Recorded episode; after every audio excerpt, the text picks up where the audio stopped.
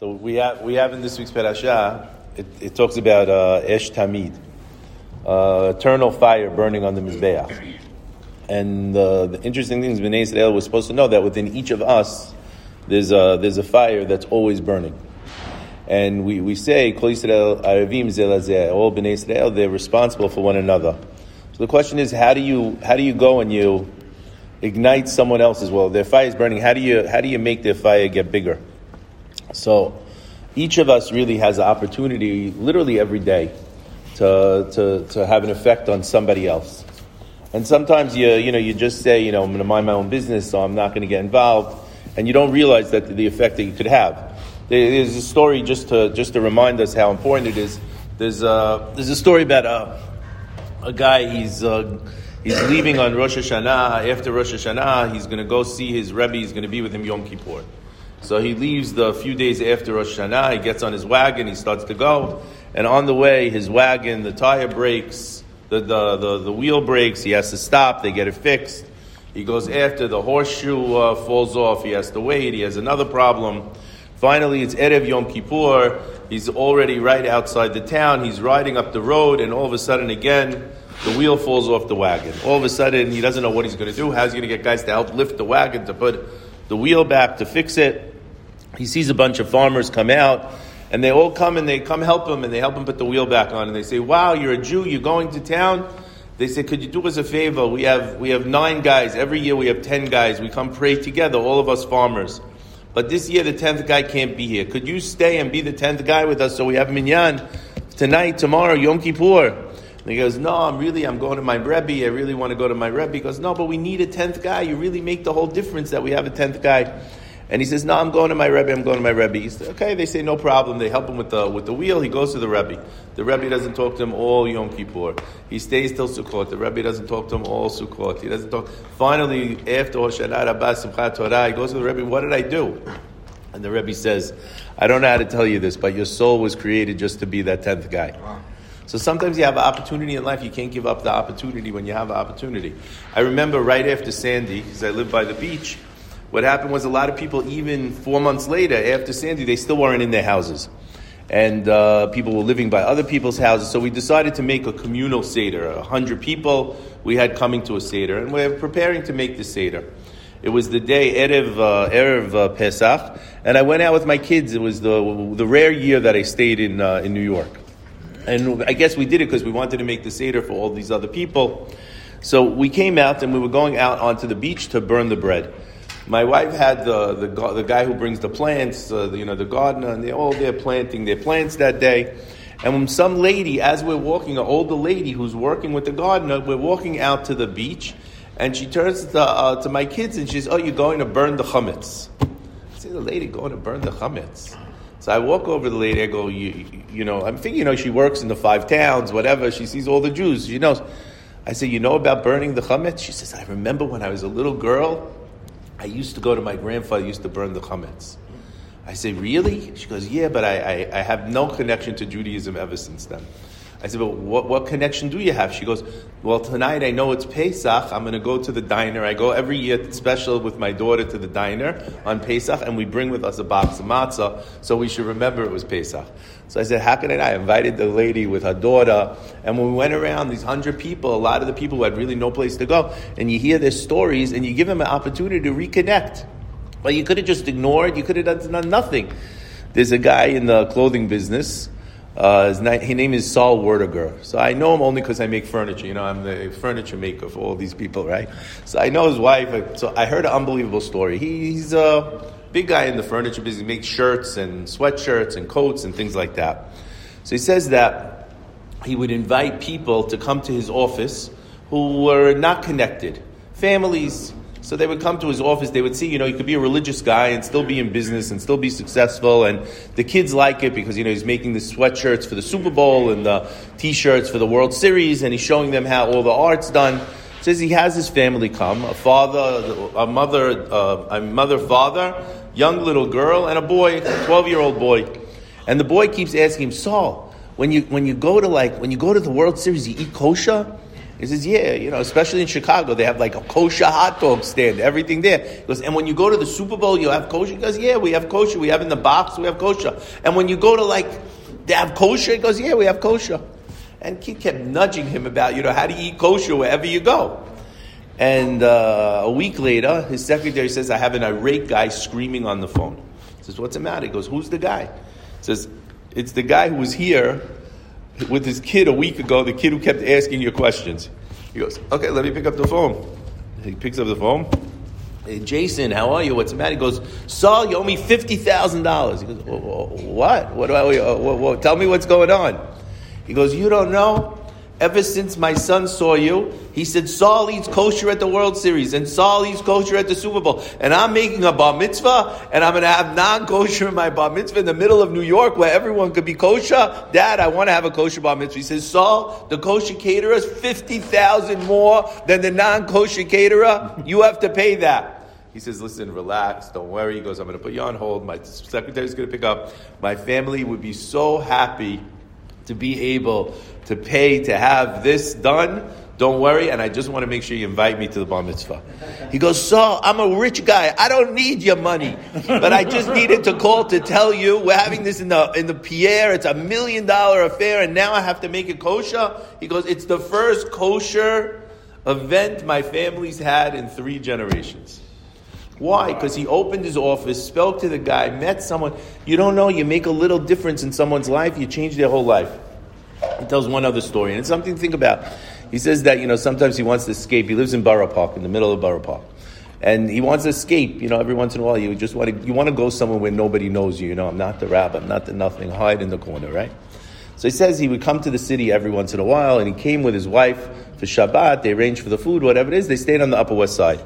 He wasn't going to go to any of the shtibels where they might know who he is. He ends up going to I don't know which place, some modern Orthodox. He says very modern Orthodox. I don't know what that means on the Upper West Side. He says he sits in the back. He's very happy. He's praying, minding his own business. Nobody's bothering him.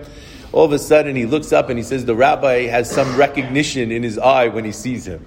He says, "Great." Goes through the tefillah, it's all done. Finally, the rabbi gets up to make a speech. He makes a speech, and at the end, he says, and everyone, I want everyone to turn to the back one minute, and I want everyone to stand up, and I want everyone to give an applause for the guest who's sitting in the back row, Mr. Sol Werdiger. And they all get up and they all clap. And then they all sit down and like, okay, you want to know why I all told you all to get up and clap? And he has no idea who I am. He says about four years ago, the, Sol was sitting in the, uh, in the commissioner's box in the Super Bowl. And when he was in the commissioner's box, you know, that's where they are. He was introduced to a guy who's a very wealthy guy and pri- very wealthy guy, private equity guy. And this guy just got married, and the commissioner introduced him to Sol. And he sees Sol is wearing a, a yarmulke, and the guy introduces Sol to his wife, and he says to Sol, "You know where I can get some kosher food?" And he says, uh, Yeah, we have, we have plenty of kosher food. Just come back, whatever you want. He says, what's up? He says, You know, I just got married, and when I got married, I, I, I agreed with the rabbi that I'm going to try to be kosher. And now I've been kosher for, we got married two and a half weeks ago. I've been kosher for two and a half weeks, he said. And now I'm sitting in this box, and there's shrimp, and there's uh, franks and blankets, and, and I just, I'm so hungry. I'm gonna just, I, I know I'm done. I'm going off the wagon, and it's over. This is it. He goes, no, no, we have kosher food. Don't worry. He starts to talk to him. They become friendly. He ends up going to his kid's bris later on. So the rabbi goes and he says, I have to tell everyone something. I told you this story.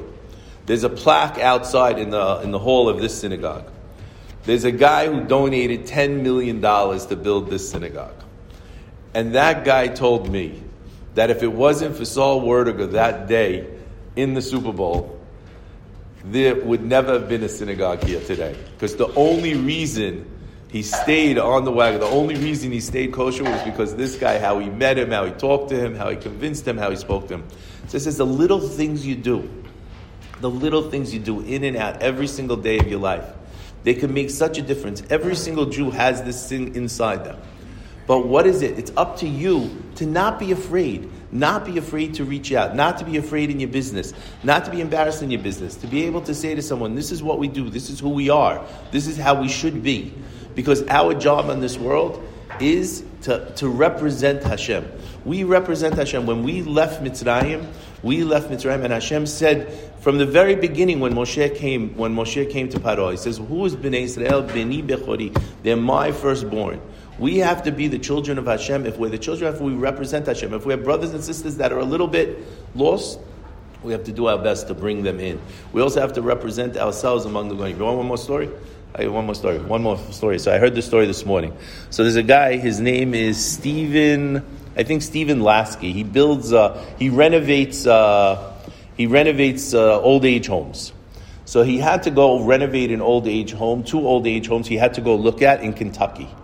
He was so busy he didn't have time and ended up Thanksgiving morning, 6 o'clock in the morning. He decides, you know what? No one's working Thursday, Friday. Let me just go Thursday. I'm going to go to Kentucky. He flies to Cincinnati, rents a car to drive in to go to Kentucky to see where he has to go. As he's driving, he says he's exhausted. He got up at 3.30 in the morning to get to the airport, to get on the plane. He wants to pull over to get a cup of coffee. He pulls over to get a cup of coffee and he's uh, he comes into this uh, this you know the convenience store at the gas station. And as he walks in to go to the back to make the coffee, he hears the guy. There's no one in the store. There's no one on the road. It's Thanksgiving, six in the morning. No one there. He sees the, he hears the guy speaking Arabic. So he goes, he gets the cup of coffee, he comes up to the front, he takes out his credit card, puts his credit card on the table, and the guy takes the credit card, charges the coffee, puts it down, and he says, Thank you very much. I hope you have a wonderful day. How are you? I hope everything's good. And the guy, the, this guy Steven says, Hamdalillah. and all of a sudden the Arab guy looks up. He says, one minute, he hangs up the phone with whoever he's talking on the phone with. He says, the guy, how do you know my language? He goes, I only know a few words. He says, but how do you know? He goes, I lived in Israel for a, few, for a couple of years when I went to school. I have a kid who lives in Israel now. He goes, you, I love your people. He goes, who's my people? He goes, I love the Jews. He goes, Why do you love the Jews? He says, I was born in Ramallah. He goes, and in 19, in the, in the, in the late 60s, in the early 70s, he says, we had no money. Literally, you can't even imagine. He said, in America, they have food stamps, they have a food this, they have that. He said, we had no food to eat. So I would go every day to work. And I got a work permit to go to Jerusalem every day. And I would stand on a certain corner, and they would hire you for the day to do day laboring in Israel. He said there was a guy, Moshe hired me, and I used to go to work for him all the time. And I worked for him, and he was doing a construction site outside of Jerusalem. And I worked every day, every day, every day. And then the, the war broke out, the 73 war. And the 73 war, the Arabs attacked, the war broke out. He said, We couldn't leave. I was stuck in Ramallah, and I literally didn't have food. I didn't know what we're going to do. We don't know how we're going to survive. We don't know how we're going to live. There's a war. I can't go to work. I can't go to Jerusalem. I can't do anything. I don't know what to do. He says a couple of weeks in, a week or so into the war, all of a sudden there's an Israeli patrol coming through Ramallah and they're looking for me. And everyone's scared to give them my name because what do they think? They're going to arrest me and take me back that I did something. But finally they found me. And the Israeli patrol comes to my house, knocks on the door, asks me, Is that my name? I say, Yeah. All of a sudden, who gets out of the back of the Jeep? Moshe, my boss from before. He's a general in the army. He comes out, he comes into the house, he reaches into his jacket, and he hands me an envelope with money. He said, I didn't pay you for the last two weeks that you were working for me, and I needed to find you to make sure you got paid.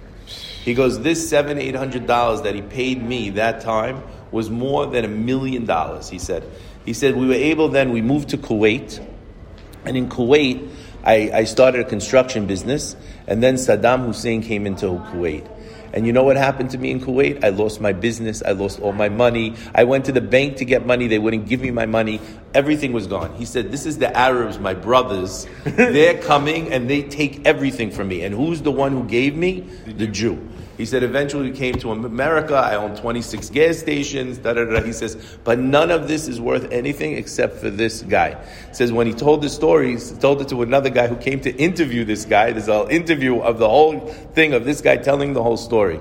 He says, one action that we do one action that we do changes a whole world. We don't know, like they said, the rabbi said to the guy, this is why you were created. We don't know which action is the action we have to do. Every single day we go out there, there's a test. Every single day there's a test. Let's make sure we go out there and we pass the test today, we pass the test tomorrow. Everyone have a wonderful Shabbat, Shabbat Shalom Agadol, and uh, have a beautiful Pesach. See you all later.